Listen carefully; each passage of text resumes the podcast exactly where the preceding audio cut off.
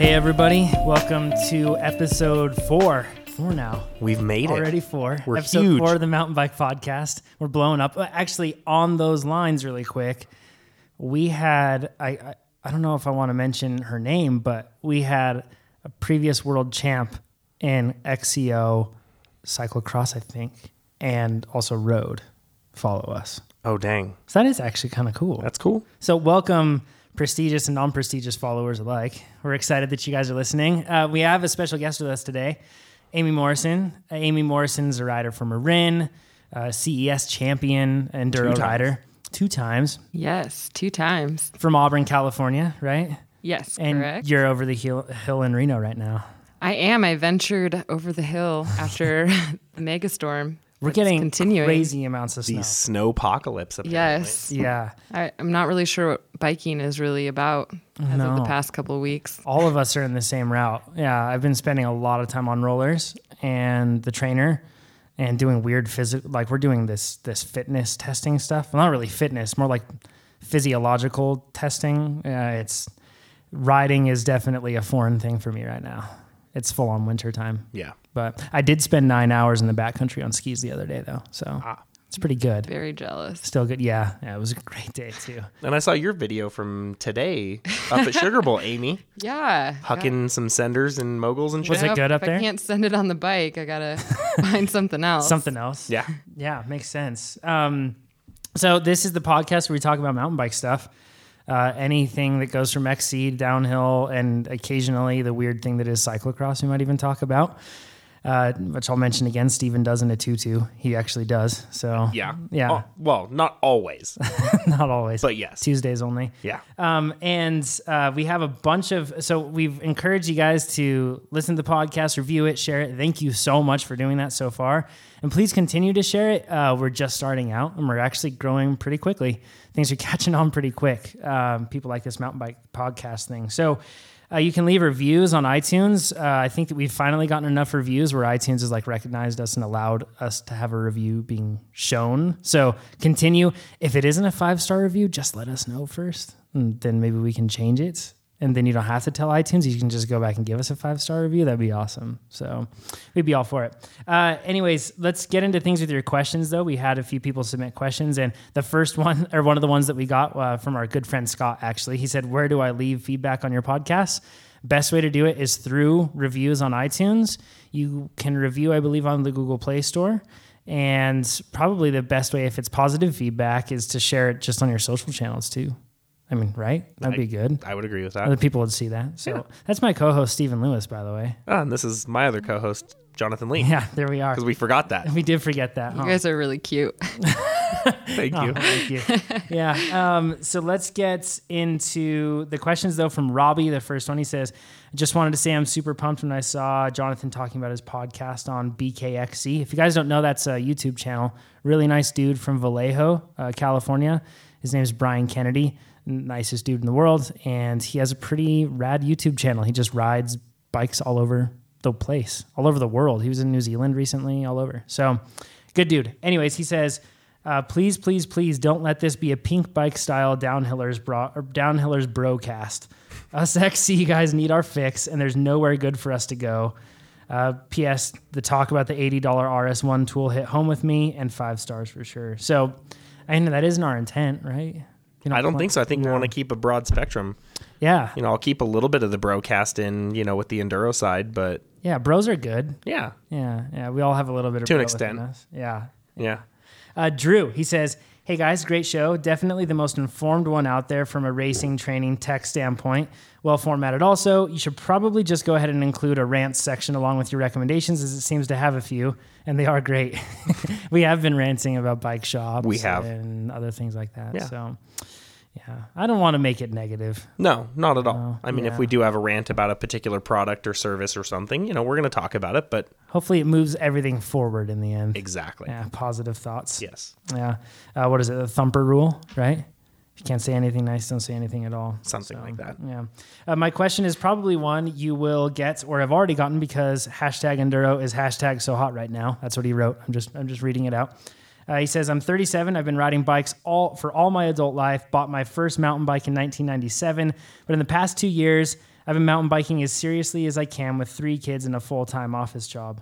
You, I mean, you have you have a you have a job, but you're a pro, you're a professional enduro racer too. Correct. Tough to balance, I assume. Yeah, yeah. Uh, I do pharmaceutical sales. Right. Uh, and I've been lucky enough to have a, a really awesome territory. So Reno is actually par- part of my territory. So that helped me get over the hill today. Right. But uh, I feel like it helps with variety. I can train different places. The hardest part is the winter, the shorter days, and Yeah. not being able to really have much time after work to get out. Yeah, that is tough. I think that's kind of what Drew's talking about there. He says, um, he says, I ride and live in the front range of Colorado, and I find myself roughly in the middle of the pack on climbs and just at the top 25% on descents, according to Strava. I'm riding in, and he says in quotes, all mountain hardtail. I plan to build a full suspension bike this spring and train for an enduro race in the beginning of the summer. What advice would you have for me both on bike choice for enduro racing and general trail riding in my area, and specifically in regards to training? Thanks. So, an all mount or an enduro bike um, for the front range of Colorado. What do you think, Steven? I think front range is definitely going to be uh, more advantageous to 140 mils or bigger on travel. Mm. Um, I think a 29er would probably be advantageous as well. Um, so I'd, Pretty, s- pretty rocky in the front range. yeah, absolutely. So I would probably stick to something like um, I don't know, Pivot Switchblade, the new High Tower, SB 5.5. We'll mm-hmm. get into the high tower Um, a little later. Yeah. Ripley LS maybe um, Mm-hmm. if he wants to improve his climbing.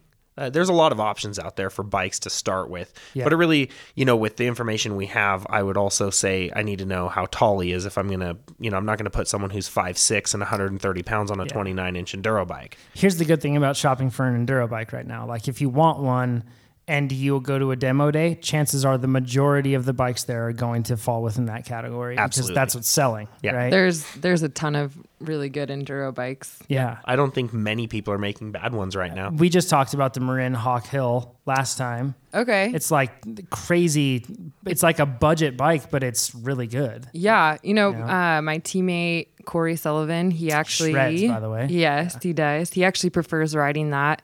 And Kyle Warner, uh, another Marin teammate, he actually uh, raced down in Mexico and got second, I believe, Wow. on the Hawk Hill. So definitely a different build than what it comes from if you just get the full build from Right. Marin. But uh, the frame itself is great, and, and how you want to build it up and, and keep it budget, you could buy it right from Marin the way it is and Yeah. save a ton of money. That's the cool thing too with a bike like that because the price is cheap enough. Like like you said, you can get the bike as is, ride it, and then if you want to upgrade something, you haven't like put yourself completely into debt Yeah. because it's not that expensive just right off the floor. Exactly. Um, there are a bunch of choices. I mean, I, I mean, of course, the, we actually got called out on this by our good friend, the Angry Single Speeder, uh, by Oh, Kurt. but did. for Yeah. our for our Yeti I love. actually skied with him today. Nice, nice. Um, which I mean, yeah, we we do. Steven and I, we are Yeti ambassadors. We love our bikes, so Yeah. take that with a grain of salt. But um, their at four five is an awesome bike for the more, uh, I guess, just on the un, just on the lower side in terms of travel. Yeah. of what you're talking about there, the new five would be great. Five point five would be awesome. Yeah. Twenty nine. So I mean, would say, a lot like of Steve choices. said, is go to a demo. Uh, If you Totally. could get to a demo festival, I went to Sedona Mountain Bike Festival last year, and it was Hmm. amazing. I rode a ton of bikes, um, pretty much a different like three a day. Went out on three little mini mini rides, and you can try a number of bikes, and and they have their top line bikes there. So Yeah. yeah, that's a pretty good setup to do. That's definitely a good idea. I'm thinking of something like Outer Bike in Moab. Um, I'm sure there are some of those in Colorado, maybe one down south closer to Grand Junction, but I'm sure up in Denver Yeah. there's got to be something. I mean, I honestly flew and and Yeah. I didn't bring a bike and just paid for the demo, and I had a bike every time I wanted to ride. it's pretty cool, Yeah, It's it's, a good idea. nice. Yeah, I mean, which is nice to not have to fly with your bike and all the stress that comes with that. Yeah. definitely. So, um, so yeah, I, I would say something in the 140 to 160 for sure, and probably be best, right? Yeah. And I mean 27.5 or 29 depends on his height, his weight. You know. And your preference on what type of Absolutely. bike you like to ride, you know, and how Absolutely. you like to ride it. so just go ride some stuff. Yeah. I mean, my two cents would be a Yeti, of course, but you guys know that already. So uh, let's move on to Wade. He says, What's up, bras? First off, really impressed with the podcast. At first, I was expecting crappy sound quality and mediocre discussion, like a lot of podcasts. Whoa, Wade. he says, like a lot of podcasts. But what you guys have going on is working, so keep it up. Thanks, Wade. We'll do it. Uh, last year, I was, or last year was one of my favorite riding seasons of my life, mainly because I got a good bike. And I actually know, I know Wade. He's from Utah. He's a good dude. Um, and this is going to sound Wait, did partial he get a again. Yeti? He did. Oh man, yeah. We should have a drinking game for every time we mention our, our affinity for Yetis. You guys can, can, ta- can take a drink, but of whatever you're drinking. Uh, but he says, but I was at the top of my game fitness wise, and my technical confidence has skyrocketed. With this newfound confidence, I'm being more aggressive in my riding style, shifting from trail to more enduro style. My fitness level was great for climbing, but about halfway down the runs, my legs would just start burning. What can I do to improve my leg strength and endurance for the descent? What have you done to do that, both of you guys? I I don't know. I've never had this problem. So Amy, You have you have tree trunks for legs. yeah. So I've just never had that problem. Yeah. I don't. I don't know. Okay. Yeah. What Yeah. do you do to, for the, I guess, the specifically training for the muscular endurance style stuff that you need for descending? Because I think a lot of people, especially if you come from the maybe XC, but you probably know it then, but more like the road side of things, because I'm sure roadies are listening to this podcast too. Yeah.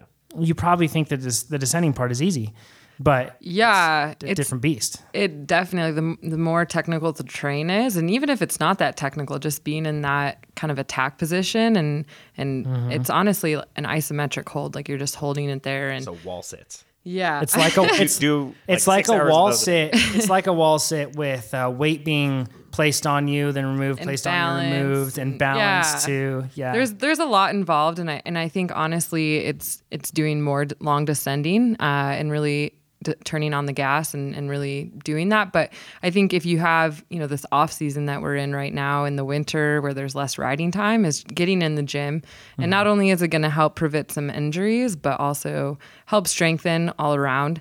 I mean, there's nothing that replaces actually pedaling Mm-hmm. right. but uh, and and doing those descents. But I think if you build a good base, it can make things a lot easier. Yeah, I'm thinking of like weighted stability work that you could do in the gym with a Bosu ball or anything similar to that, so that you are having to constantly engage different muscles, and so your balance is affected, like on a Bosu I ball. think lateral stability is going to play a bigger part Huge. than most people think. Yeah, and then have some type of weight and then some type of movement that you're doing on top of that that you have to repeat a lot because that's the thing is you're talking about uh, really muscular endurance. You're not nes- necessarily talking about power or force or anything else like that. You're talking about the ability to really tolerate a level of intensity for quite a while. Yeah. Um, especially, I mean, a lot of the stuff there in Utah that he might be riding, uh, the Wasatch Range has a lot of just long, continuous descents, like uninterrupted stuff, because it's just super steep faces, the mountains.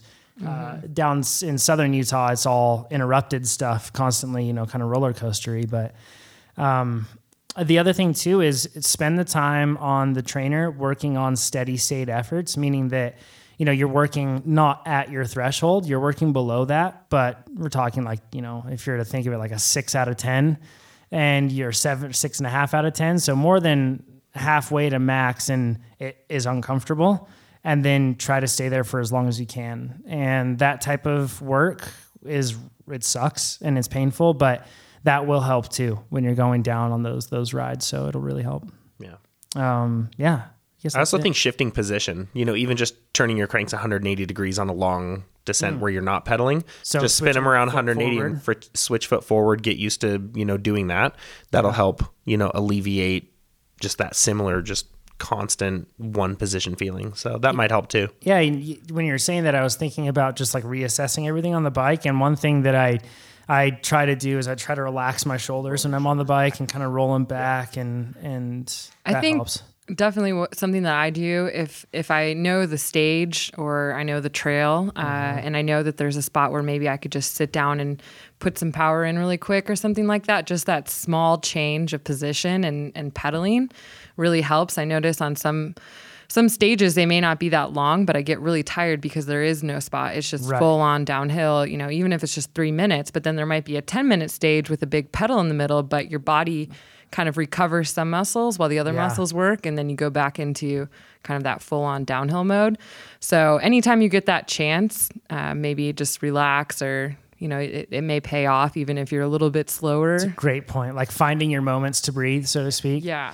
I can I mean, uh, talk about Supercross really quick. Uh, I'm sure nobody cares, but this We do. I Yeah, do. good, I yeah. this this last weekend was Anaheim one, and and watching the guys ride the Supercross track, you can see some guys are just so efficient. I think of somebody he had a bad race this week, but Trey Kennard, he's always. Um, super active on the bike. And then I think of, you know, somebody like a Kevin Windham, for example, who was always very conservative on the bike. Uh, he was always, uh, I think that that's one thing that you can kind of learn from as well. If you're descending and you find yourself getting really exhausted, specifically in one area of your legs, it, part of it could be due to training and you need to to build up your muscular endurance and your strength there but some of it also could be just a poor position that's causing too much stress in that area you know and like you said switching foot forward finding moments to breathe like you said amy um, dropping your heels and relaxing those shoulders like just changing things up a bit will really help so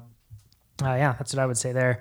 Let's move on to some silly season news. There are a bunch. There are other questions too, by the way, uh, and we'll get to more of them next time. But there's a lot of silly season news because we were talking about why is everybody just putting out these mediocre press releases that says this rider off this brand? Yeah. which is like So people are starting I was to like- find new brands. that was like the whole internet for the mountain bike internet for like two weeks. Yeah. Um, Hello, January 1st. Right, exactly, right? Contract time. Um, but now there's a bunch of other stuff. First of all, the Scott Enduro Cup was announced, which the uh, schedule, I should say, which is pr- one of the biggest enduro series in the country. I, you know, kind of maybe. Biggest regionals, I would say. yeah, I guess because it's mostly they do have around. I think. I on the think it East Coast, depends but- what you define as biggest. I think the California Enduro Series has a ton of racers and riders. That's true. Like the participation at these, it- it's crazy. Like we had the Yeah. round here in Reno, um, which unfortunately this year we don't have, but the Battleborn Enduro.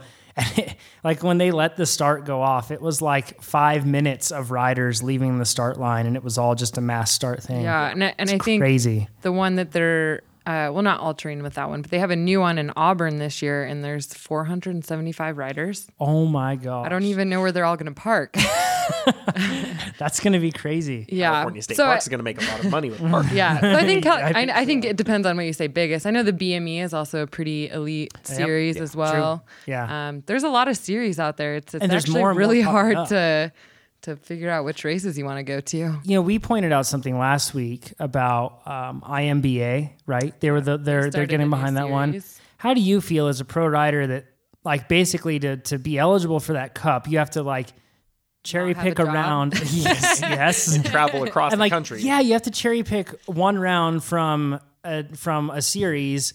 And like, but they're all from like a different series, and you have to travel all around the country. Like, I get it, Yeah. but at the same time, it I feel like because there are so few riders that actually have um, enough support so that they could go around and do all of these races, that it pretty much just is going to reward the same five people, same three people. Yeah, I think you know, not trying to be negative and, and Right. trying to always kind of see the light as why they would No, be do something. negative. Yeah, it's more fun. Just kidding. Uh, I mean, the NAET is is pretty similar, and and I think the the IMBA one and, and kind of what I've I've read as far as comments and just looking at the why they did different things is they try to regionalize it so that if you do go to one race, you know the next race is either the next weekend or two weekends away, or you know they wanted to make it fair for everybody. Right. So obviously enduro's pretty West Coast driven, or you know out out this way, and it makes it hard for anybody on the East Coast. So they wanted to kind of even the playing field and and level that part out. good point. And it'd be good to see more East Coast rounds. It's a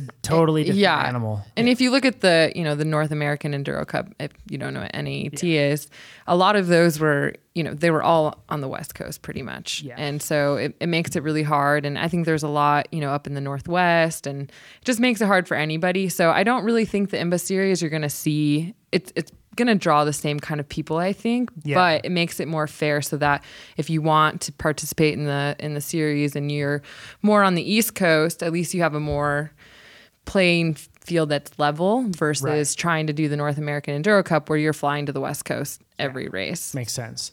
And, and the Scott Cup this year, which I believe they have, a, p- I don't know if that's Jubal Davis or if that's, or if that's Richie Root. I think it's Jubal Davis. I'm not sure. I don't think that. Are you talking about the one in the black? Yeah, no, the guy in the Yeti kid. I don't know below that. Anywho, they're humans and they're riding their bikes in this. Um, but they they ride. Uh, the first round is in Moab. The second round is in which I've ridden Moab. All of us have ridden Moab, right? Steve, have you ridden No. Moab? You haven't. Thanks for Just rubbing rode it it in. for the first time. yeah, you you did Yeah. quite a trip out there. You covered it all. Yeah, driving back from Michigan. with so the new amazing. transit van. yes, I have officially joined the Van The life van crew. life. Heck, van life. the the big movement known as van life. Yeah, it is a big event. It's a thing. Hashtag freedom vans. Yeah, and then Steven, you will have to you will you should go to Moab with me. I'm going in March, You should take. spring break. Yeah. I feel like I got spoiled. I went there and it was definitely chilly, but Yeah. there was no crowds. And thankfully, yeah. I lucked out and met some friends of friends, and they gave me some shuttles because you kind of want some shuttles on some Didn't you things. get, like, didn't you even get like Thanksgiving dinner at a stranger's Yes. house too? That's The awesome. nicest, the nicest guy. He was like on Top Chef or Really? something, something. So yeah. you had, some like, a chef show. good oh yeah, Thanksgiving like dinner. it was like gourmet, and my friend was vegan that was with me, and he made like five vegan dishes. It was Wow, that's We- Steven's we deal. definitely- And a then she bi- even stayed at my Steven's, house on the Steven's way home, huge. too. Steven's huge I on didn't- vegan stuff. Yeah, vegan stuff. really into I'm that. all about it. As long as it's gluten free, free range, we're good. oh yeah, you can't have Yeah. bacon, yeah. Yeah. It was vegan bacon. right? they go to. but- I've, I've never ridden Angel Fire. After I that. haven't, and you know, I'm looking at it because I actually signed up for the uh, the other race in New Mexico, Santa Fe, Yeah. and I think they're almost back to back weekends. Oh, that'd be good. So I'm I'm looking at it. It's it's on the radar. It looks it looks awesome up there. Um, then Sun Valley, Idaho. I have ridden there. Have you ridden there, Steve? Yeah. And I have not. It's it's heaven. That is like heaven on earth up there. It is. I so heard it's cool. a little cross country.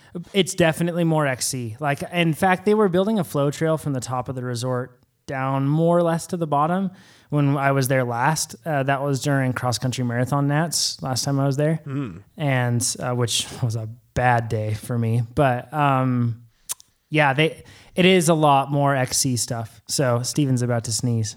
Well No, done. I'm not. You you kept it in. got well it. done. Saved it. Um, then after that, they go to Park City, Utah, which is also another slice of heaven on earth. Place think is awesome. that race is the same time as North Star, though. It is last weekend in August. It is. Yeah, that's right. It is. So that one will be missed. So do we home turf or do we go? I mean, I've got at the end of August.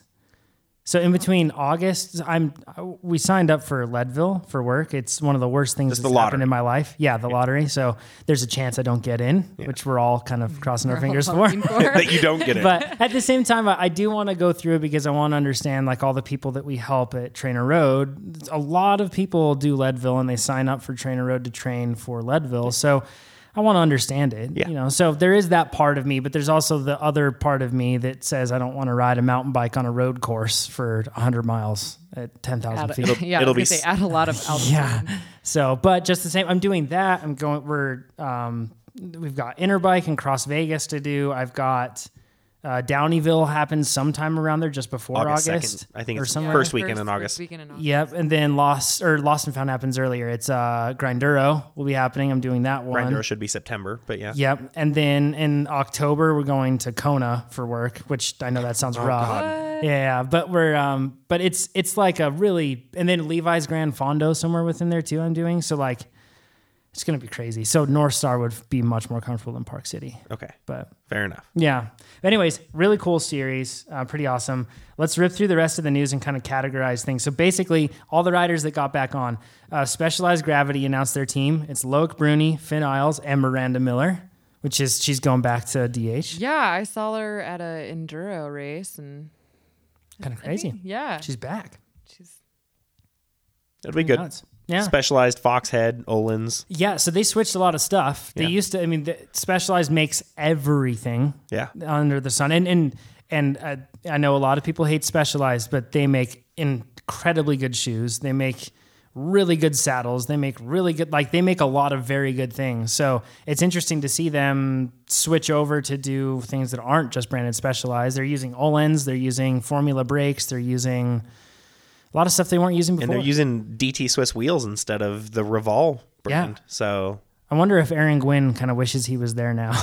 I don't know. Who knows? I'm Maybe sure he he's likes happy his with- YT setup. I'm sure he's happy with White. I mean, he did really well. Yeah. For a first year too. Absolutely. But yeah. Um, And then after that, Ibis announced their enduro team, and I really just wanted to put this on here because FOP, friend of the podcast, Dylan Santos, Oh, he's our boy. We Yep. love Dylan. good dude. Uh, he got uh, he's on the he's on the team again. Yep. He'll be doing some enduro racing. I really liked his picture, by the way. it was Just dirty. What's cool about Dylan is Yeah. that he's always been on Ibis, and if you talk to He's him, loyal. he he will have so many good things to say about that brand, and I think that's really neat to say. It's also genuine. Like when you talk to him, he's not he's not I guess like being a salesman or anything else like that. He genuinely cares for the brand, the people, he likes the equipment and yeah. and he it's actually cool. legitimately cares how they've taken care of him even they've before done he was very well. Oh, officially on the team. And kudos Ibis. Yeah. Pretty awesome. and kudos Dylan. And kudos Dylan. Good job, bud. Yep. Canyon Factory DH team. Now we know where Troy Brosnan landed, and he's with Mark Wallace and uh, Rory Cunningham. I believe that's how you say Rory, but when it's written in Scottish stuff, I don't know. I don't know how to roll my R's. Mm. Yeah, Uh, I'm not even going to try.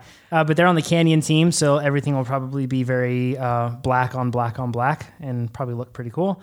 The Cannondale Factory Racing XC team was announced, and here's the interesting thing.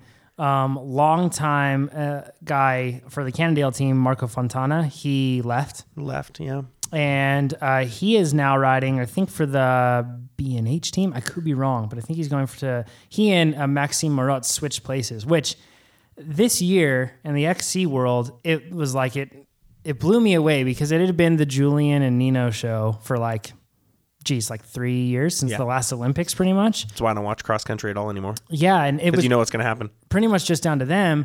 And then this year, suddenly all these guys were doing like a n- bunch of Spanish, a bunch of guys from Spain started doing really well, and the kind of names that you had heard of before, and and you saw them, but they were always hovering around fifth to tenth, and now they were right up there, first to fifth. And uh, Maxime Marat was one of them. He stepped up huge. So I, in fact, I thought he was going to win one, but it never ended up panning out for him. But he's on Cannondale now, and Manuel Fumic, the the baggy rider, he still runs baggies, uh, and he is still on there, um, which is pretty cool stuff. Yeah. And, I like the, the sisters, you know, the Grobert sisters are Yep. on Cannondale now too. Yep. So that's cool. They Yes. picked up a couple of the ladies. it's awesome to see. Um, so it'll be cool. Um, I put down on our notes here on the show notes. Brian Lopes isn't intense anymore. He's still intense, and there are a lot of varying opinions on Brian Lopes. But we were actually talking about this beforehand. Amy and I have met him personally, and we haven't had a single bad interaction with him. It's all been positive, like really kind, actually. yeah, definitely face to face with him. He's been Yeah. he's been really great. I, I have seen him intense in a race He's scenario. quite intense. Yes, he is quite, and he used to ride for intense. If you don't understand the punning that's happening right now, but he used to ride for intense, and now he's riding for Ellsworth. And there were like fi- there's like 550 comments Yeah. on Think Bike. Many of them are brutal, some of them funny. Um, and uh, but the one thing about Brian Lopes, everyone always says he's a jerk, but I think that if you just give him a fair shot, he's actually a nice dude. So, I mean, I'm sure if you try to bother him while he's getting psyched up for a race or something like that, he's probably not going to be the nicest guy. But And I think that's what happened to me. That's what happened to honestly, you? I shared a chair I with think him. that happens with most people. of course. With because that's him. when they're visible and reproachable is because they put themselves out in the open in that moment. And I Yeah. think, you know, especially since he's been in the enduro scene, enduro is a lot about you're on and then you're off the clock. And some riders are are able to be on on the on time. Jared and then Graves, for example, is like a total on and off. Like he was at Sea Otter, just like a normal dude, and Curtis Keene too. Both of them were there, just like normal chatting. Super. In fact, I had a conversation with Jared for like a half hour. He was just like, and he's just such a normal guy, you know. And he was at that point on top of the, well, not on top of the world, but he had just come off that a pretty darn good year despite his injuries with Yeti. So, um, yeah, there's some guys. Take that a drink, guys. yeah, take a He drink. said I said it. Um, but he's. Uh, I, I think you're completely right. Some people can turn off and turn on, and other people just the way they need to get into things. not yeah, like get that. focused and into the zone. And Yeah. he's obviously made his career out of it. Right. And it's you know, he puts a lot into it. And so I And think he's if- such a good rider. I think if you, you get in his way, just like a lot of you know, a lot of other riders, um, and, and maybe he's handled some situations poorly. Right. Um, but hopefully he does, you know, good things for Ellsworth and You know, one thing I noticed when he was with Ibis, it seemed like he did a lot of R and D with them.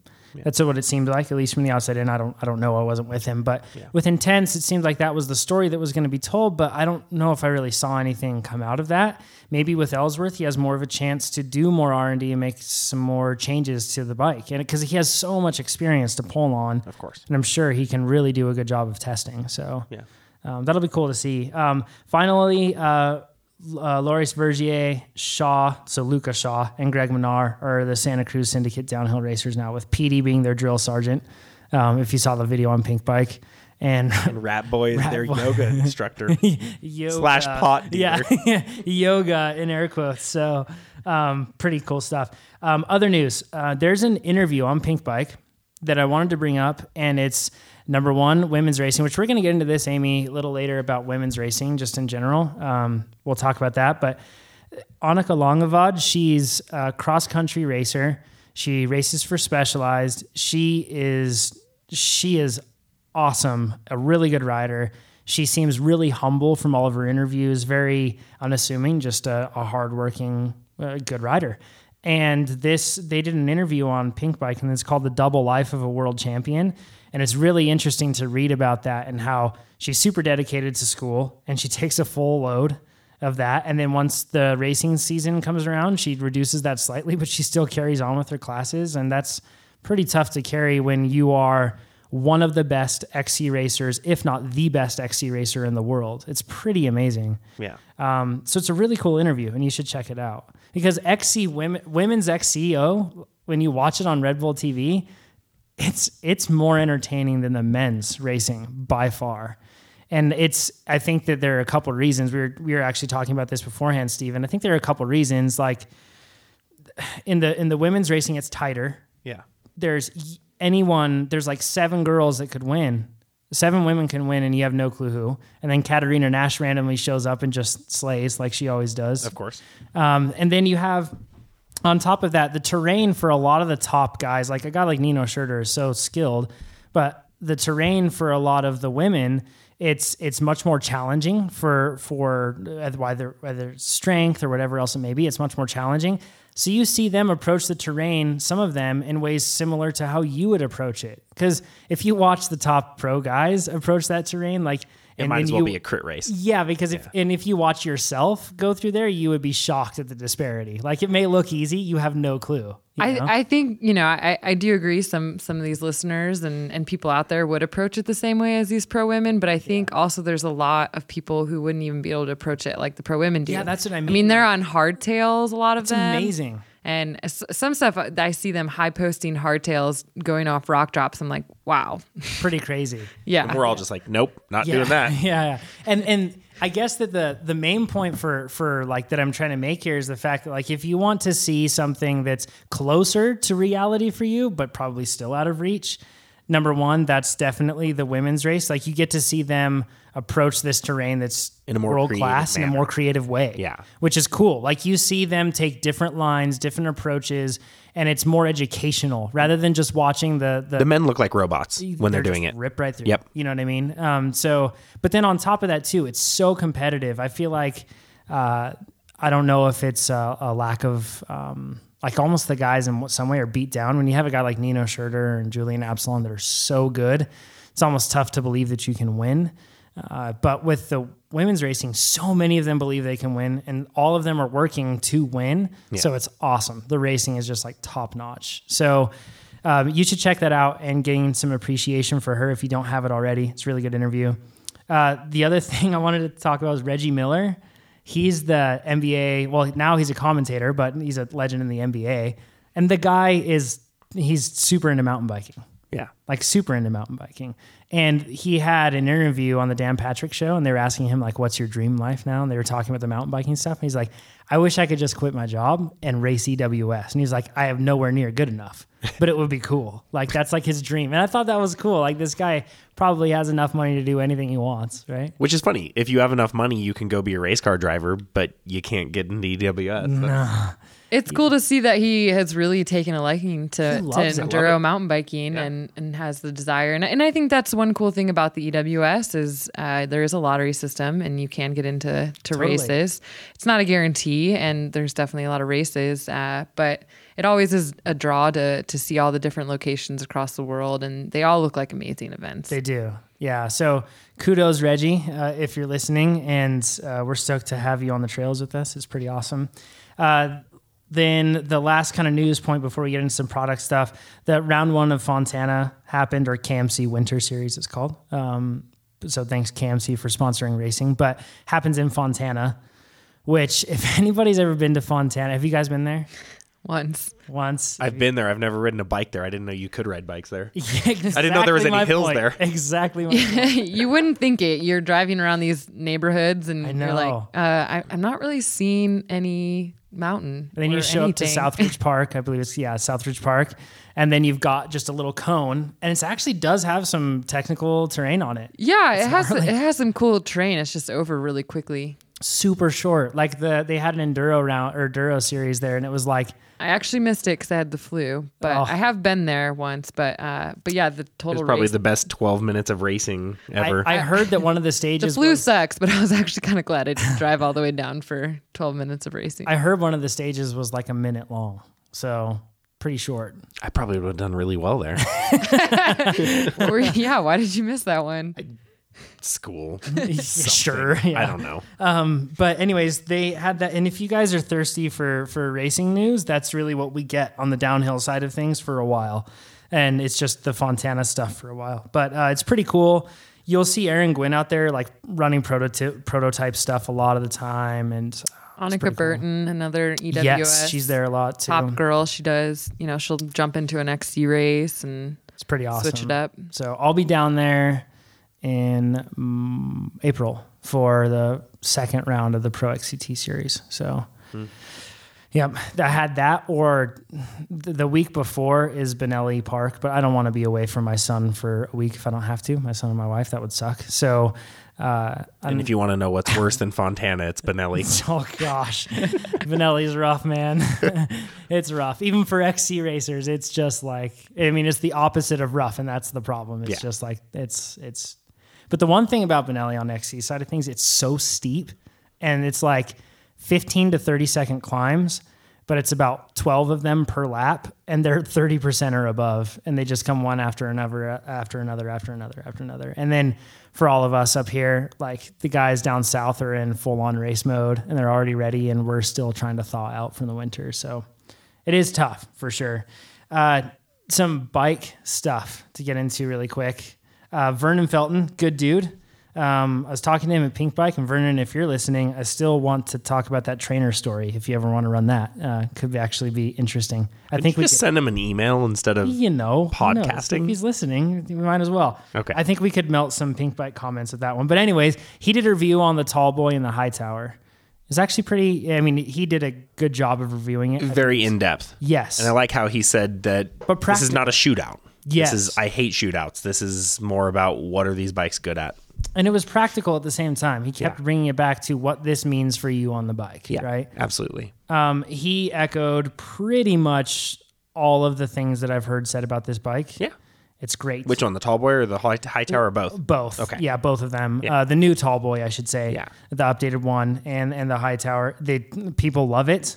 Um, it's seems like Santa Cruz has figured out some of this because my only gripe with the Santa Cruz before was just the VPP system felt like I was sitting super high when I was pedaling up stuff, Mm-hmm. and then I felt like I would just blow through things. It was kind of just a strange feel Yeah. with the suspension. So And uh, I, I think the lower linkage had a lot to do with that. And on the third generation of everything, I think you know the way they've that they've addressed laid that that front uh, lower pivot over the bottom bracket and forward, um, they're getting a, a I think a better stroke and better pedal performance out of it. So that's a Yeah. really good thing. Um, you know, the one thing he noted is that it collects dirt and mud. Which anything happen. situated in that position is going to do that, but Right. as long as they got the bearings wider, you know, further apart, and you know the collet axle stiff enough, hopefully this isn't the maintenance nightmare that the original and second gen VPPs were. yeah, So they're really good looking bikes too. they are.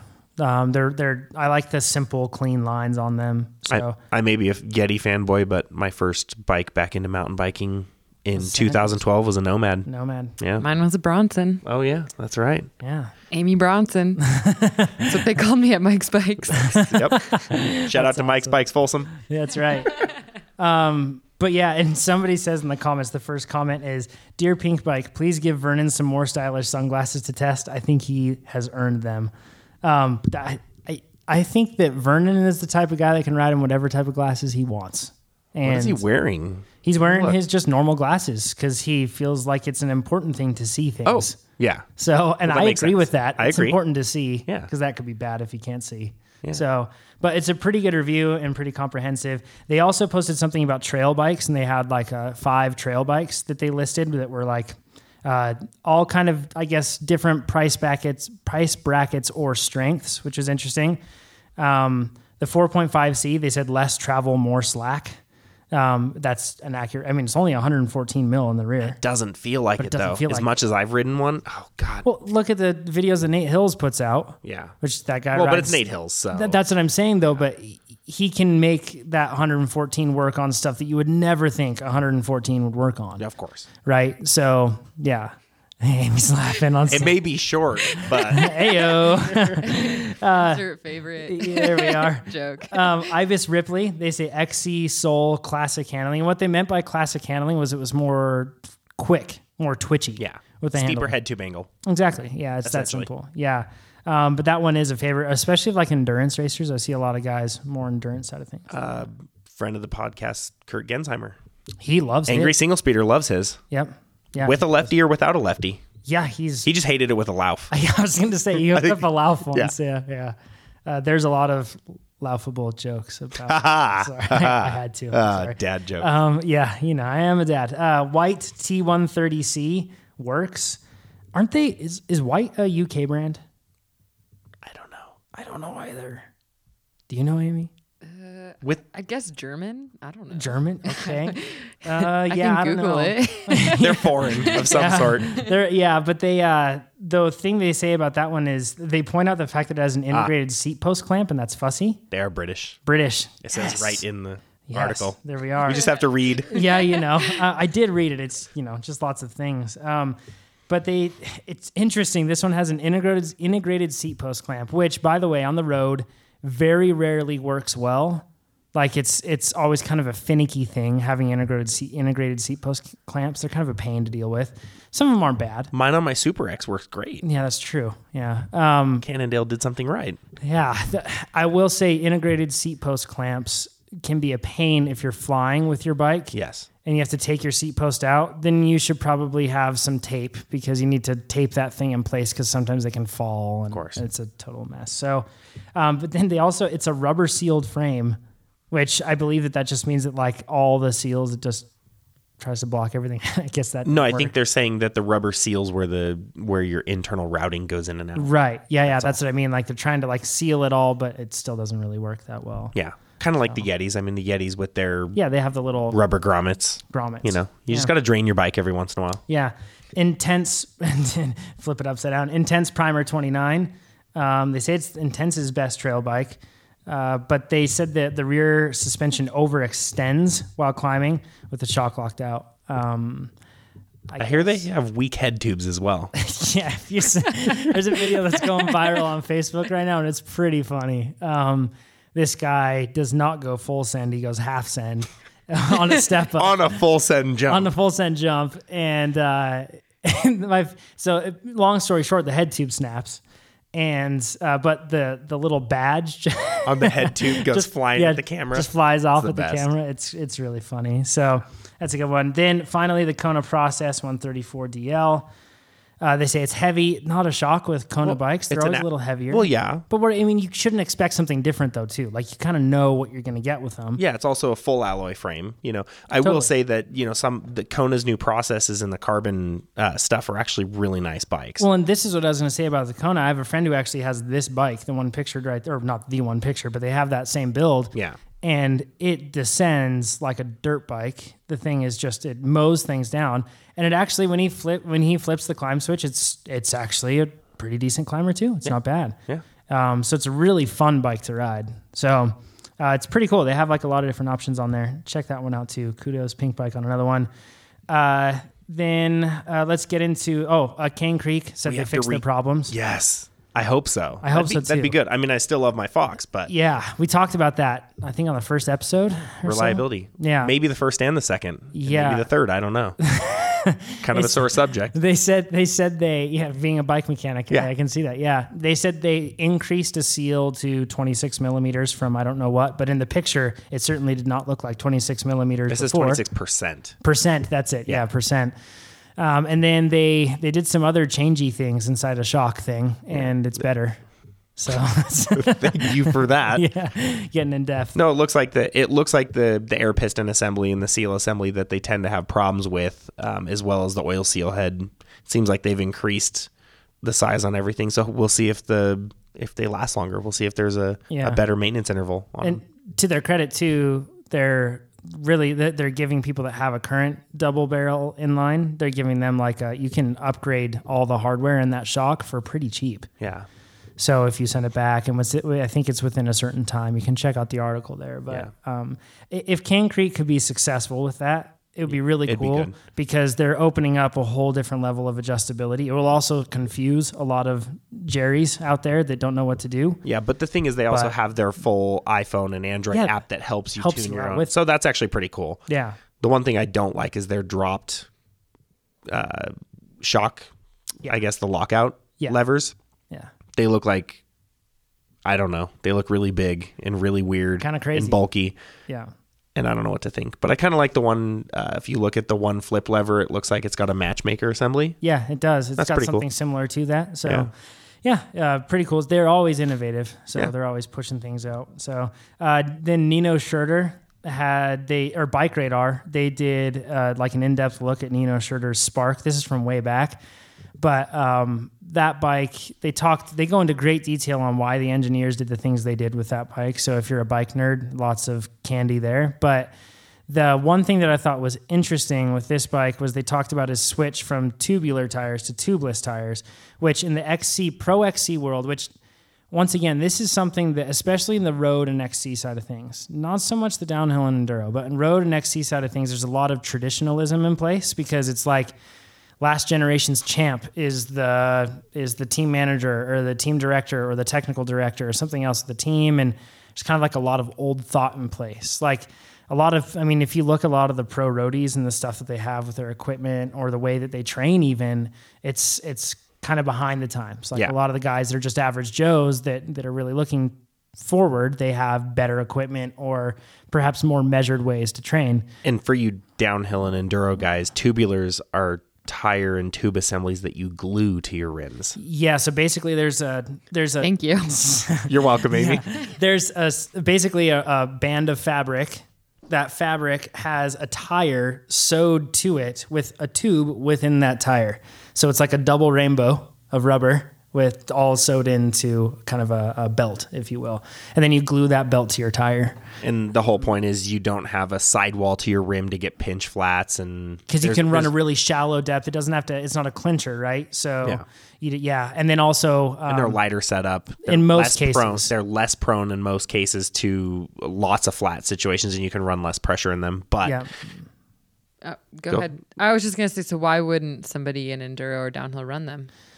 I- the thing is they didn't make them uh, they they really tubulars really came from the more the road side of things and then they made cross tubulars tubulars which are still very popular and which cross is like the hotbed for traditional mindset and not looking forward it's terrible they still believe belgic like if you belgic being belgian logic it's like a saying by the way nothing nothing against belgians at all it's just a saying in the cycling world but they they think that if you shave your legs the night before a race that will make you slower on race day because your hair has to fight the mighty battle of popping through your skin again, and that will take energy away. that isn't. I don't think there's science there. Just it's No, it's not. There's no science there whatsoever. So, anyways, they they're kind of thinking like that, but they use tubulars. XC kind of uses tubulars, but it's actually hard to get them because they're they just don't make them that much anymore. They're because Derby doesn't expensive, make too. a 40 mil internal tubular rim. Yeah, true. They're really expensive too. Um, So because there's a lot of labor involved in making it, and but also they were always lighter than the tires they had now, but or before. But now, But now with tubeless, and, tubeless, you know, they're getting them really light. Yeah. So like uh, my Super X came with a set of uh, Challenge Baby Limus Team Edition tubulars and Zip 303s.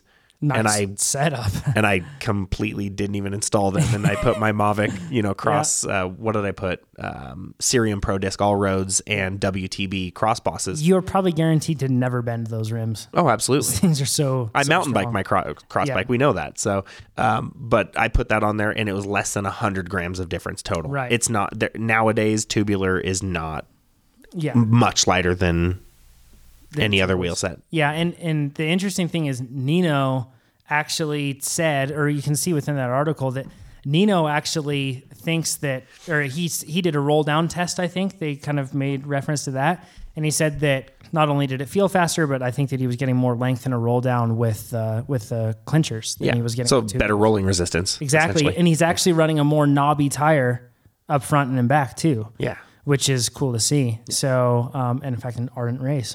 And I hmm, Look at imagine that. Yeah. Nino Schurter is following Jonathan Lee's advice. He's got to be. You heard it here. here. I'm sure he's listening. So, but it's a super in depth look. Um, that covers the news. That was a lot of news. That was a lot of news today Probably a little for too off much. season. Sorry, y'all. In fact, we only have like 10 minutes left. Um, but Amy, I want to talk to you about um, a number of things.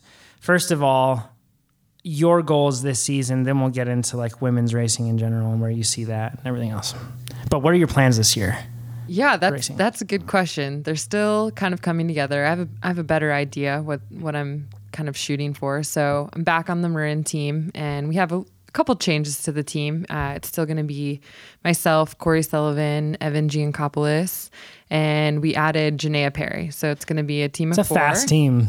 Very fast. You know, Janaea was a late ad, uh, but she is, I think, an up and coming riser. She's uh, up out of Ashland, Oregon. Super hard worker, dedicated, motivated.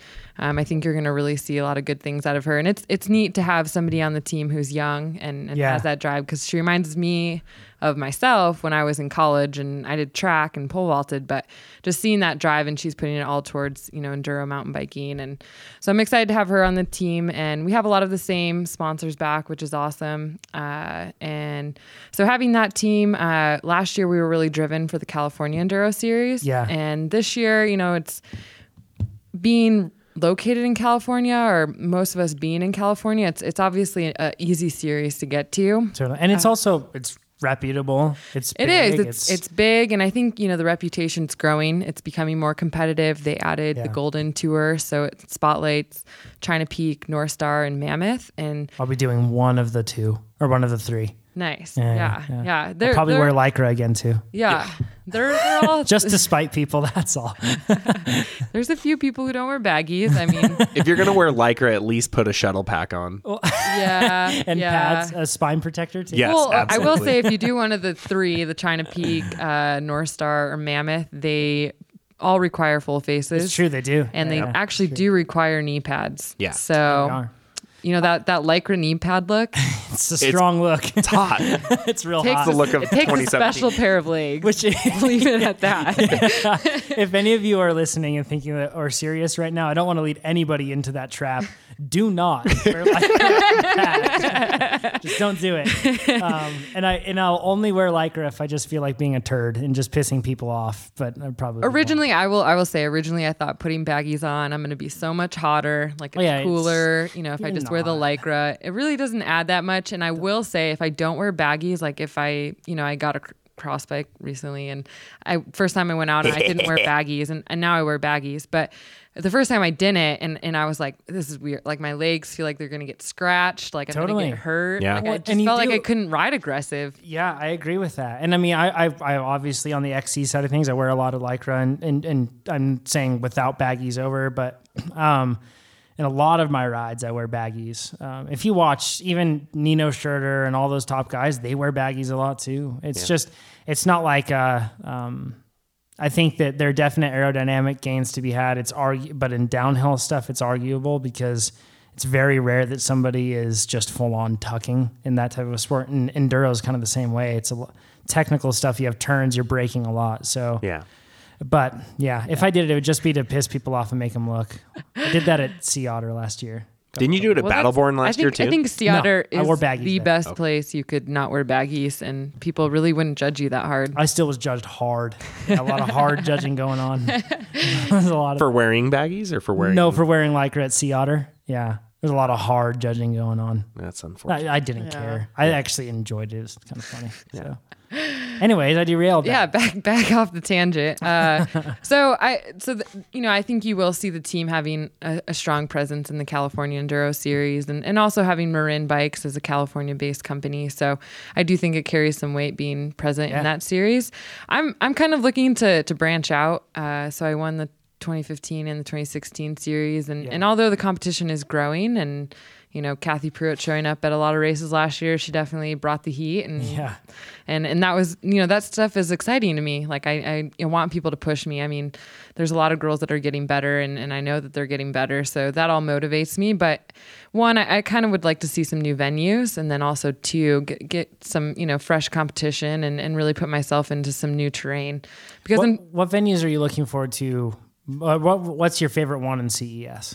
in the ces uh, that's tough i mean i love north star uh, uh, but it you know they only have so many trails so it can get get limited i would love to see them what they honestly is have like a park day and then be That'd able be to get awesome. some permits and do some some stuff because there's amazing riding in tahoe yeah, especially some of the trails that lead down to like Tahoe City Oh, and all yeah that. there's Totally. there's a lot and i know that they they have talked about it uh, Mm-hmm. so that would be really cool to see. So I think there's a lot of potential there. Yeah. Um, so that that one's definitely a favorite of of mine. We got rid of the Battleborn Enduro here in Reno this year. Well, it's every It's once in a while it's going to trading. come back. it's coming back every other year. They're going to trade Mm-hmm. off Mendocino, and Battleborn. So what? Every what other about the year. Mendocino race? What you should we know, expect so for that, I, do you know? I, um, I'm, I'm kind of on the fence. Like I, I, I want to go. I think it's exciting. I didn't go two years ago when they had it there, uh, and I've heard wonderful things about that area. Just good trails and beautiful scenery. So I, I definitely want to work that one in. Um, there's just other things that I, you know, I may that um, Scott Enduro Cup is the same weekend. So gotcha. um, I uh, am looking to branch out and do some BMEs. So uh, I went to Crested Butte two years ago and just absolutely loved it. So I'd love to make it back there. They have a ton of trails there and, and do more riding there. It's a cool series. Yeah, It is. And I'm going to start out with the Santa Fe one, go that one, and um, also try to get into the Aspen EWS just to kind of see where I'm at, stack up. That'd be cool. Uh, and and do that one, uh, but I want to spend some time in Colorado, uh, so we'll, we'll kind of see what what happens out there. But uh, try to make it to most of the the CS is kind of my idea, but definitely if if things kind of the wind pushes me in other directions, I I may start just going to some other races. And the NAT hasn't released their schedule. I'm kind of curious to see what they include, and I do want to make some trips up uh, to you know Northwest and BC and and get some riding in Yeah. in there. I think everybody wants to do that. So Yeah. um, I think I'll avoid Whistler Crankworks. I, you know, I'm not. I, it, it looks like an awesome event, Right. um, but I would rather just go there. Audible sigh. I know. I, I think I'd, I've only been there once, and it was, you know, kind of. It was like two or three years ago, three Wow. years ago. Yeah, and I, I was, you know, I I was on my Bronson. well, there's your first mistake. I made the But- mistake of taking to Cannondale there. Yeah, Did so it break? I, Yes, I, I twice. I think I just want to go up there and, and, and ride. I made some friends at Transcascadia, and I just want to go up there and ride, not just the park, but Yeah, just it's an- e-, do riding. Yeah, that's what I would like to do. from And there. and I'd rather not wait in lines and not have it be dry. And you know, I want I want to go there when it's in its prime. So I think I'll save my Whistler trip for something outside of the EWS or Crankworks event. So, what other riding or what other do you do any other forms of racing throughout the year other than enduro? Do you Uh, do XC racing at all? You know, uh, last year I threw myself in a couple XC races, uh, probably two, uh, just local ones, just to kind of get the heart rate up and for a long period of time and grind it out. And I did some downhill races at North Star. Um, Just they have a, a you know a fun downhill series up there, and I would just kind of go and jump into it morning of, sign up, and and that's a, a fun thing to do. I think it helps you know get in that focus zone, and and it's you know couple minutes so it's not really Yeah. you know you're not it's not I- in my mind i didn't count it as a race like okay i need to add this as a race like it was more of just like okay it's sunday morning i'm, I'm feeling good i'll sign up and it just helps you get into that that mode um, but most of my races are are enduro and, and most of them are part of a series i think my favorite race though is the tds race which is in grass It's valley pretty awesome. It's my favorite too. yeah, I mean, I love the people. Um, I love the Except for that Ron trails. guy. He's a jerk. He's my West Coast father. But, We uh, love Ron. We're just kidding. So I, you know, I look forward to that event because it it just everybody has such a great attitude. It really just Yeah. embodies what I feel like enduro really should be, and um, it's a pretty sweet event. and It was really is. it was kind of the start to my enduro career. I, I met Ron, uh, th- the race organizer, on a trail when I first started riding a couple years ago, and. You know, he was like, "Hey, you're actually not too slow for a girl, so you know, we'll Didn't Mark flattering. Weir say the same thing about you? Well, that was no. This is like when I like first started. He's like, so you're not bad for a girl. Oh, gotcha. Mark, we were actually said. You're the only girl he'd ride with. I think there's a few, but he, yeah, he he said he would. So uh, the remo- there's sorry tangent, but all along that line, there's a Buddhist temple here in Reno, and it's got this saying on it that I'm sure is supposed to like provide comfort to people. But it says you're okay as you are, and I'm sure that's like come as you are, everything's okay. But the way I read it every time I see it is you're okay, You are. You're You know, you're okay. okay, you'll not do. great, Hey, you're not great, but you'll do. Like, you're not Yeah. terrible, so sure, yeah, you're not bad for a girl. that's yeah. terrible. I you know I I think you know Mark just really loves seeing people just go out there and not you know hold back and i think a lot of girls kind of you know hold back and are really cautious and so And you charge. You are not precious. You charge. So so Ron said, you know, you're not you're not bad for a girl. Like, you know, you come out and check out the property. And so this was, you know, three years ago. And so I went out there and, you know, he he I had never raced a pro enduro. I had really never raced. I had done a couple, you know, XC races and then I bought the Bronson and went up to North Star and taught myself how to jump and so anyways I, I had never really raced and so he's like you know you, you can you can do the race we're actually going to have girls this year so uh, you know you're, you're in the race and so I was I was really nervous um, Teal was the first person I met and she was super awesome and She's awesome as always. yeah and uh, Probably one of the friendliest people you'll meet on the trail. Yeah. Just happy. Yeah. Uh, definitely. And so, anyways, I raced and I ended up getting third. And then I, I was like, well, I'm signed up for Battleborn. I better change that registration like to pro because I didn't sign up pro. And so that was kind of my jump start. But yeah, I kind of go out a lot of things, just kind of like, okay, I'm just gonna go full s- full send, full speed. Why not? It's Yeah. better than half send. Yeah. As intense guy found out. Yep. But I mean, even as a spectator, that race, uh, Looks so awesome. I'm, going for my first time this Okay. year to Yeah. spectate. Well, I hope I'm going. So And I will be there spectating as well. I'm not going to race and this year. fixing I'm- my bike. well, yeah. I'm gonna. Apparently, I'm gonna be doing some sort of work for Ron and Debbie, but I don't know Yeah. what. And I'm gonna be fixing your bike. sweet. Yeah. And hopefully we'll be getting some good podcast content from Yeah. there. That's my plan too. So whether that be with the riders, because it's a it's a it's like an A list. Like you, it's an is. invite only event, and uh, it's pretty. The riders that are there are very high quality. They are. So Yeah, you, you either Ron says you either have to be fast or entertaining, and Yeah. it's, it's a bonus if you're Yeah. both. Yeah. I- Marco Osborne. right. There's a lot of there's a lot of ones that duel up. You know, there's there's a guy like Spencer Rathkamp, for example. Like that dude has uncanny balance on a bicycle. I don't see how. I, have you ever seen his the videos of what he does on on one wheel? No.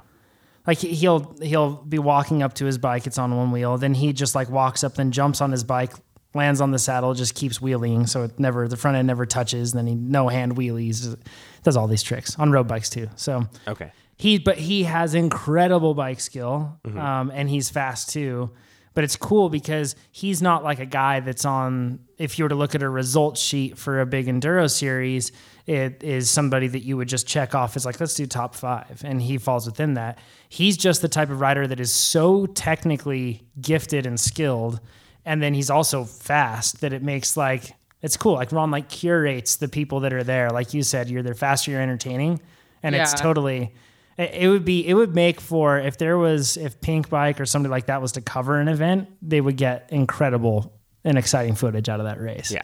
so you get to see steven salsa dance with his bike too Thank You you. get, to, you get to see a lot. Last Yeah. year was extra, extra entertaining with the rain. It was yes. super muddy and the last slick. two years. Saturday downpours all day. No, it, yeah, yeah. It just made for a lot of you know was that great. that terrain is is not you know it rains and you give it a day and then it's it's hero dirt. yeah, but it's we red had clay and it's yeah, terrible so- while it's Your, raining. everybody was so tacky. taking sticks and just beating their tires and trying to get the mud off. Every, every run you Yeah. were doing that because otherwise you didn't have any tread, like it was gone. Just It was slicks. mud. Yeah, and, it then you hit doesn't the clean up. rocks, and the rocks are not you know not meant to like hold water, so they're slick. So I remember seeing Ro- uh, Marco go through a few, a few sections last year just from footage from seeing it. Just I don't junk on saddle. I just don't know how he went through that fast. Like The it was- seventy-five foot crashes that never happened. Yes, Yeah. exactly. Just amazing stuff. I think I think it's the crowds, honestly. Yes. Every stage there's a heckle section and I it fires me up. I love it. I Yeah. mean I think some people maybe, you know, don't like it, but um I you know, those are my favorite favorite parts of the stages. So Yeah. definitely excited for that race. that's going to be a pretty cool one. It'll be a good one. Uh, on the women's side of things with women's racing, um, so I mean across the board on the road side of things, you see a lot of cry for equal p- equal pay, equal share, everything else, and we have things like the Tour de France that are kind of like. I mean, like they- they had the the featured race that was on the Cha- those- that was on the Champs Elysees at the end. It was really cool. Now they moved it to the mountains. Arguable if that's just like a. It's probably not. I mean, hardly any spectators compared to that, and probably not a whole lot of eyes on that. But it's not very even. I guess is the point that I'm getting at. But in the enduro side of things, do you see that that is evening out more quickly in the enduro side of things, or, or is the same thing kind of? In place? You know, it's hard to say because I am still fairly new to the whole mountain Yeah. biking world. I think since I've entered, I've seen I've seen a shift. You know, when I first started racing, it was definitely not equal payout. I think I got second at the Battleborn race and got like fifty dollars. Wow. And then I don't I don't know what the men's side was, but I know that it was hundreds. So Right. you know, I, I remember that race being like, uh, I just got fifty dollars. like they didn't even pay for the race uh, and I got second. But uh, I, I do think there has been a shift. I mean, uh, pretty much all the races I go to are, are some sort of equal payout. It's awesome. it's hard, you know. It's definitely hard for me. I, I I'm I'm not like hundred percent. Everybody needs equal payout every race. Right. Because I do see the side that there, you know, there are more men paying into the pro purse and sense, and, right. and and that I uh, I do think maybe you know, and something that Northstar does, and I'm not saying everybody should do this, but they have like a base. You know, this is you know the base, and then you know if more men enter, their you know their ten dollars part of the registration goes into the pot. And I, and I think that you know that could be you know an, an idea. Um, I do think you have to you have to make it more equal though to to really start driving it. And I think honestly in enduro you're seeing that. I I, I have noticed in the three years that I've been racing enduro is that you've seen a, a lot more competition, a lot more women. You know the the sports are going to expert, experts are moving into pro. You're seeing a lot bigger fields, and and I think that you know that is all in correlation to to kind of it becoming more equal. And I still think there's always going to be a be a gap. There's always going to be more men interested in in you know the more aggressive sports, and so you're always going to see that. Uh, but I I you know I think uh, another thing that might help is a lot of these registrations for the races. They're months in advance. You know, if you're if you're trying to get a female to to sign up, you know she may have a fe- a family, um, Right. you know, and it- and it may not be her top top priority. So it's a lot of these guys. It's like this is what they live and die for. They're on pink bike every day, Exactly. And they're you know, leaving I, one of the 556 comments on yeah. yeah, to I guarantee. elsewhere. Yeah, and and the f- you know I think the ladies like they they care about it, but I don't think they get as into it, and so they're not sitting Yeah. at their computer waiting to sign up. And so I've heard from a lot of ladies like, oh, you know, the Auburn race is already sold out. What? Like it's it's in April and it's sold out in December. Yeah. And and I think maybe to make it more fair is is you leave some open spots. You know. Yeah, that'd You be you, good. you save some spots in those categories and let's say you're a coup- you know a month out whatever you want to say the time date is you're a month out and those lady spots are still not filled then you open them up and then guess what some some guy who you know forgot to register now he's got a second chance you know there's another opening of spots um, but i think i think it gives you know the opportunity for more females to get interested because I think that's they're playing catch up. You know, we're, we're they're growing and you're getting more in, but they go to go to sign up for a race and oh my local race is sold out already, Right. or you know every race I want to go That- to is sold out. Then I then That I, automatically makes it more intimidating and frustrating. Exactly, intimidating, and then just drives interest away. Ah, maybe I won't even go race. Right. And and I'm very competitive and obviously drawn to the racing, but I think a huge part of you see a lot of these women that get involved, and not the pro ladies, you know,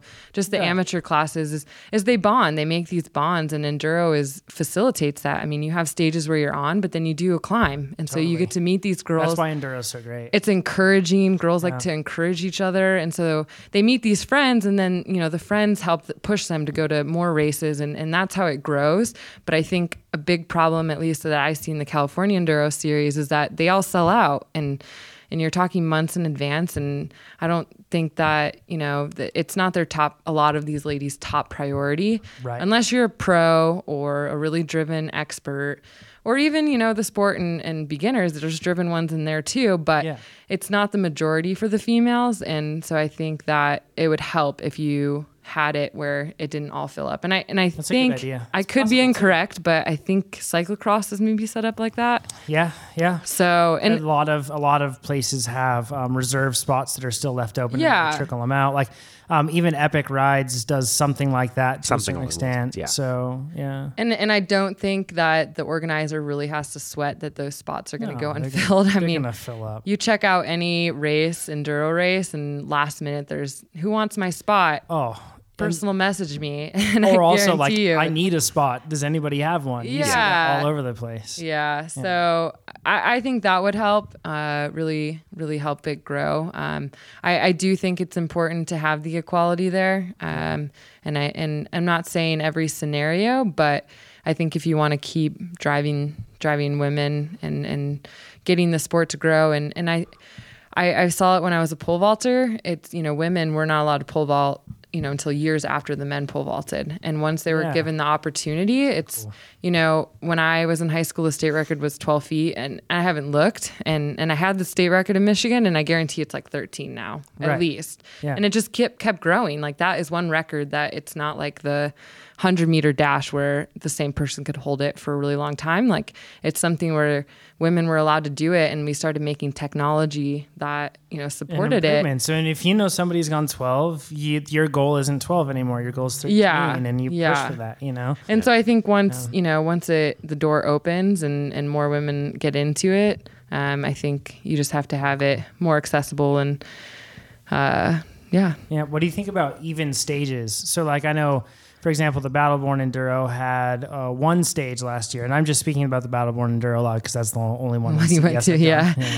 Uh, it's a pedal fest, relatively speaking. So, fit me great. Um, but that one had one stage that was, I think it was like the it was pro or whatever the Pro top two- expert. Mm-hmm. yeah pro expert only right Yeah. um, and I don't believe they had a situation where they said and, and no women, right? That was open to the pro expert. No, women as so well. so any uh, sometimes in the CES they will have stages that are pro expert only. Yep. And and it does not mean, you know, pro expert men only. Right. You know, the women are always included in that.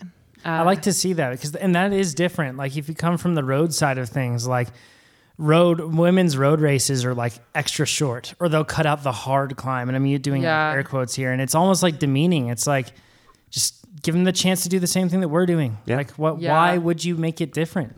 Yeah, you I know? think I think maybe the only thing that I have looking forward to that I don't think the CES really crosses any boundaries, but it seems like the Enduro World Series is going to these kind of gnar downhill stage races. Pretty intense. Yeah. and and I do th- you know and I, I do think that that kind of limits the women that want to do it Oh yeah, for sure. Uh, Well, that that's like the elite series, right? Like yeah. definitely but I think even you know you get some some pro girls that it's like it's it becomes not it becomes so challenging that it's above your skill set and it's a matter of how hurt am I going to get if I do this, Yeah, or not do am I, I gonna get hurt? or do I embarrass myself because I'm walking down the hill? Yeah, you know, thinking of like the Argentina round last year in in, in the Yeah, World and Series it- where it was just like a silt bath. Yeah. Yeah. I, the you, whole way. down. Teal told me that on on the one silt bath run, she fell like seven or eight times. right, And Yeah. and you know, Teal's a really good rider. she's an a, amazing rider. yeah, Yeah. yeah. And what she told me is she goes, "Uh, maybe I'm just not an EWS rider. And, I- and I don't a really, you know, I don't really know uh, enough to, to really make a, a hard comment on it, but I, I don't think that that's the direction that it should be going. Hmm. I think, I don't that's think a it good should point. become a, a men's race and a women's race. I don't think that's the answer. Like, I, I Right. think they should be doing the same things, but I don't think it should be this gnar. A downhill stage race. as Yeah, you said, I it mean, needs to maybe be an if enduro. that is the idea, then maybe Red Bull should sponsor a separate series or Yeah. something. Yeah. But uh, Red Bull Rampage stage. I was blown away seeing some of the stuff at EWS this Yeah. year. I mean, it is just brutal. Like it's Yeah.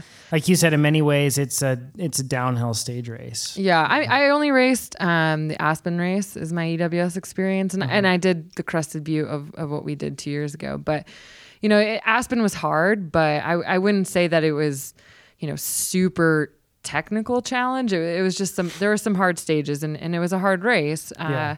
but i know that that wasn't the hardest race Right. you know i heard from people who who raced the whole series like this is actually kind of a a breath of fresh Breath air of fresh air from what they had. you know, it was it was a fast race, and I, there was concer- concerns around the speeds just because it was you know yeah, yeah, there were sections where they're going like forty above. 40 which you even. know to some of the European riders they you know they don't have so much of that, so it's you Yeah. know it's it's a different concern uh, and and whatnot, but uh, but yeah, so it's it's hard to comment on on what should happen, right? makes but sense. I do think that the as far as same stages, I think the women should get the same.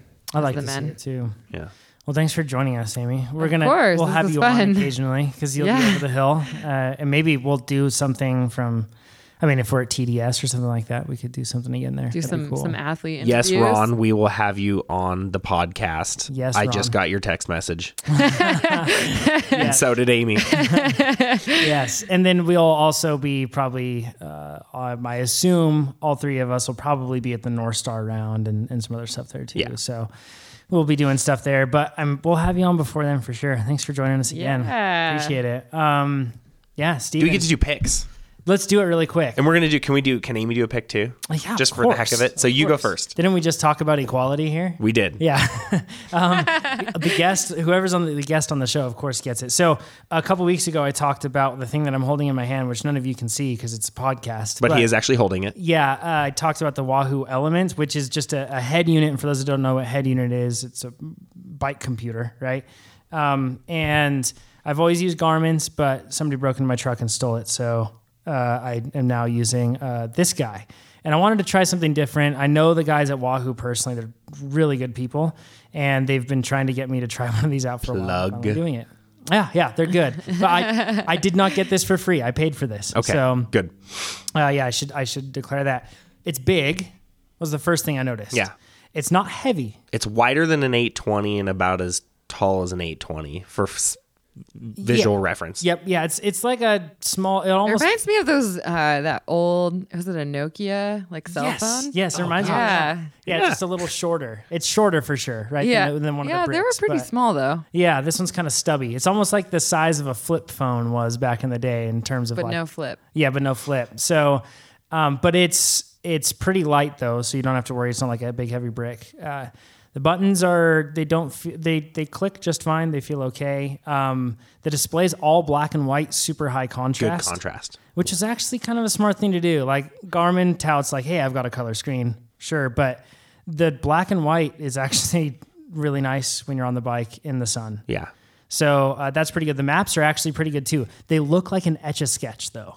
Like they look like somebody took an etch a sketch and spent countless hours on drawing every line of every river and every street. Here's my d- are do the maps come loaded or do you have to buy? Come loaded. Okay, You so don't have that's to pay that's for a 'em, huge bonus, which is awesome. Yeah. So you don't have to spend an extra hundred bucks on a map. Yeah. stick. surprise. yeah. The other cool thing about it, um, it does Bluetooth. So if you have like any type of, if you buy a speed sensor or if you buy a power meter now, Uh, most of them come Bluetooth and AMP Plus or just Bluetooth, just because it's a lot. It's a much better wireless protocol in most cases than AMP Plus. It's more stable.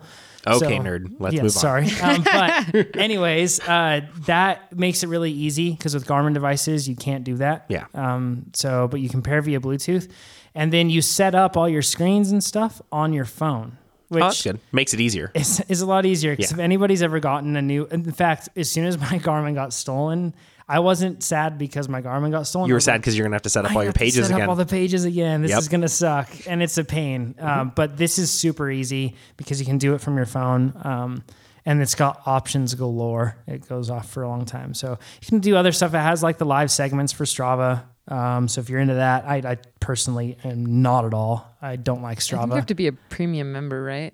You do. You have to be Yeah. a premium member of Strava to be able to do that. And but I really don't like live. Se- I think that segments is just ridiculous. Like- I like being able to download GPX files, but that's, That's me it. being a nerd. That's the only reason I like premium. Yeah, exactly. Um, so, uh, but that you can do that. They also have like notifications, so you have all that stuff too with it. Um, the one thing that I would say that f- as a heads up, if you have a Garmin mount on your bike, you have to turn it 90 degrees because, and and I Wahoo doesn't want anybody to say this. But it does work if you have m- like a K Edge Garmin mount, like mine, for example. It works. Okay. Um, but they say that no, it only works to their own. I think that's because of copyright issues or trademark issues that they have, Yeah. um, or patents, I guess it would be Whatever. the thing. Things. Um, but in this case, what you do is you have to turn it 90 degrees. And if you have a K edge mount, the aluminum ones, the cool thing is you just take out two little Allen bolts and you can rotate the actual female Garmin mount part just 90 degrees. Just the plastic insert. the plastic insert, yeah. Just rotate it 90 degrees and then you can mount it up to whatever mount you have. Pro K edge tip: Mm-hmm. drill holes in the top so you don't have to take the whole thing off, Oh. and you can smart. just loosen it and spin it. That's a smart idea. Also, another pro K edge tip drill a hole through the center of the plastic part. Damn, headlight mount. Uh, yeah, sure. Yeah. Um, Oh, sorry. or you can get like a, I have a Garmin or sorry, a GoPro mount on the bottom of mine, and then my lights mount to a GoPro mount, which is a sweet setup. But no, because with uh, Garmin's, a lot of the time, they, their barometric sensor is right in the center of the mount part, and water gets stuck there if you happen to go through water, and your elevation data gets screwed up. That on our Everesting ride, Do you get mega gains? That's- no, we had anti gains. we had anti gains, and we were trying to hit twenty eight thousand feet, and that was like well twenty nine thousand twenty nine. That was the goal, and we were like two hundred miles into a ride, and we had. We, our mine said 24,000, no, 21,000. Another guy said 24. Another person said 26. And we had no clue what we had to, So we just like went off the lowest one and we ended up climbing 32,000 feet instead of 29,000. Very pissed off because So mega gains. so mega, gains in the end. Yeah. Um, so, uh, but this one it has the barometric sensors away from that, so kudos to them. Uh, I've only tried it on one ride outside. It's, it was awesome, actually. cool. Digging it. Amy, what are you excited about? I'm pretty excited. I'm doing Trans Costa Rica. Oh, in about a sweet. month. So I fly out February 19th. And at this point, since I haven't been riding much, I'm, I'm mostly excited about warm sun and just riding my bike again, That'll be my awesome. mountain bike again, outdoors. Good. Because northern Nevada, northern California, we've had rain apocalypse, flood apocalypse, Yes. and snow apocalypse, and like And it just, it's- uh, it just seems like every time it's not raining, it's cold. Very It's like cool. we- Really cold. We can't really get them to meet up very often. Like the No. cold and the rain, like they need to come together. So we make snow. And then things can dry out when it's warm, too, because exactly. it just stays cold, nothing actually dries out. exactly. Yeah, it'd be a pain. Trans Costa Rica. It's going to Yeah, Awesome fun. yeah. I'm I'm I'm excited. There's a, there's a good group of people I I know personally, but also I'm sure I'll meet meet a lot of new people. But it'll be good. First year they're doing it, and be kind people down there, I've heard, too. Yeah. So, yeah, really good. Good Hopefully people. some good food and yeah. Good food. That's exactly what I was just gonna say. But I'm the fat kid on the show, so yeah. Steven, what's your pick?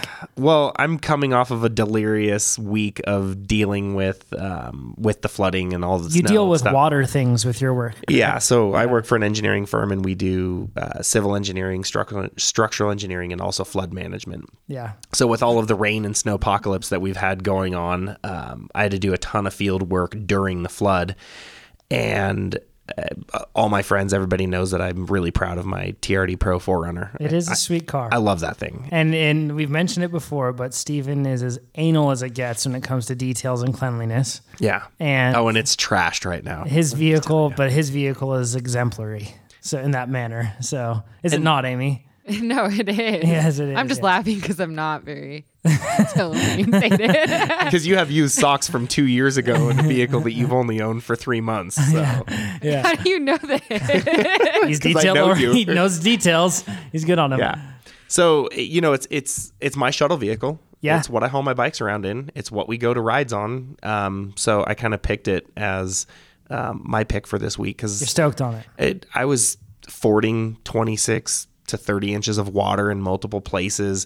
Um, the thing just goes everywhere and it's just amazing. And it's, I, They're such good cars for mountain bikers too. They're so good They're so because you good. can get to places that you they they you can get something like a just a full on bro rack on the back and line up North like Shore? yeah eight bikes on the back or whatever else you want. You can do hitch racks, you can do roof racks, you can do all the things that you need there. Really off road capable, really comfortable. yeah, I can't get the thing stuck anywhere I go off road. I mean, uh, Tuesday we were down in the Carson Valley, you know, with everything flooding down there, and we were on very, very primitive double track roads that were just muddy and saturated, and you know, locking diffs. cr- You know the crawl and control system, the multi train like the thing is just amazing. I'm just super stoked on my truck right now. Yeah. So that's all. Yeah. But I'm delirious, so what do I know? Yeah, you sounded too. You sound like you need a good night's rest. Or three. Yeah, or three. Yeah. on that note, uh, we'll close off and we'll see you guys, uh, or we'll talk to y'all next week. You can le- remember listen to this podcast on iTunes, Stitcher, uh, SoundCloud, wherever else you're listening to Google it Play. now. Google Play as well. Please leave a review on iTunes um, or whatever platform you're using. Five stars, or re- five star reviews really help. Or we And- will find you. we'll find you. Check us out on Facebook. Check, check us out on Instagram, on Twitter, all over the place. We're posting content there all the time. And uh, we appreciate it. Share this thing with your friends too. yes. Yeah, we appreciate it. Oh, and send in your questions. Just Yes, go to M- questions. mtbpodcast.com. It's pretty simple. And you can send us your questions. And uh, if it's good, then we'll answer it. Yeah. On Because there. we need to know what you want to know. yeah, you guys just tell us. We'll do Yes. that. Exactly. Thanks, everybody. Talk to you next week. Have a good night. Goodbye, Amy. Bye.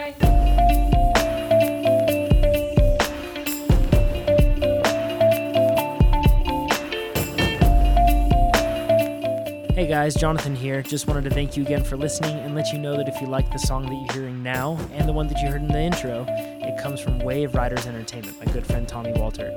Check it out if you're looking for more beats like this or some awesome tracks to listen to. We'll talk to you next week.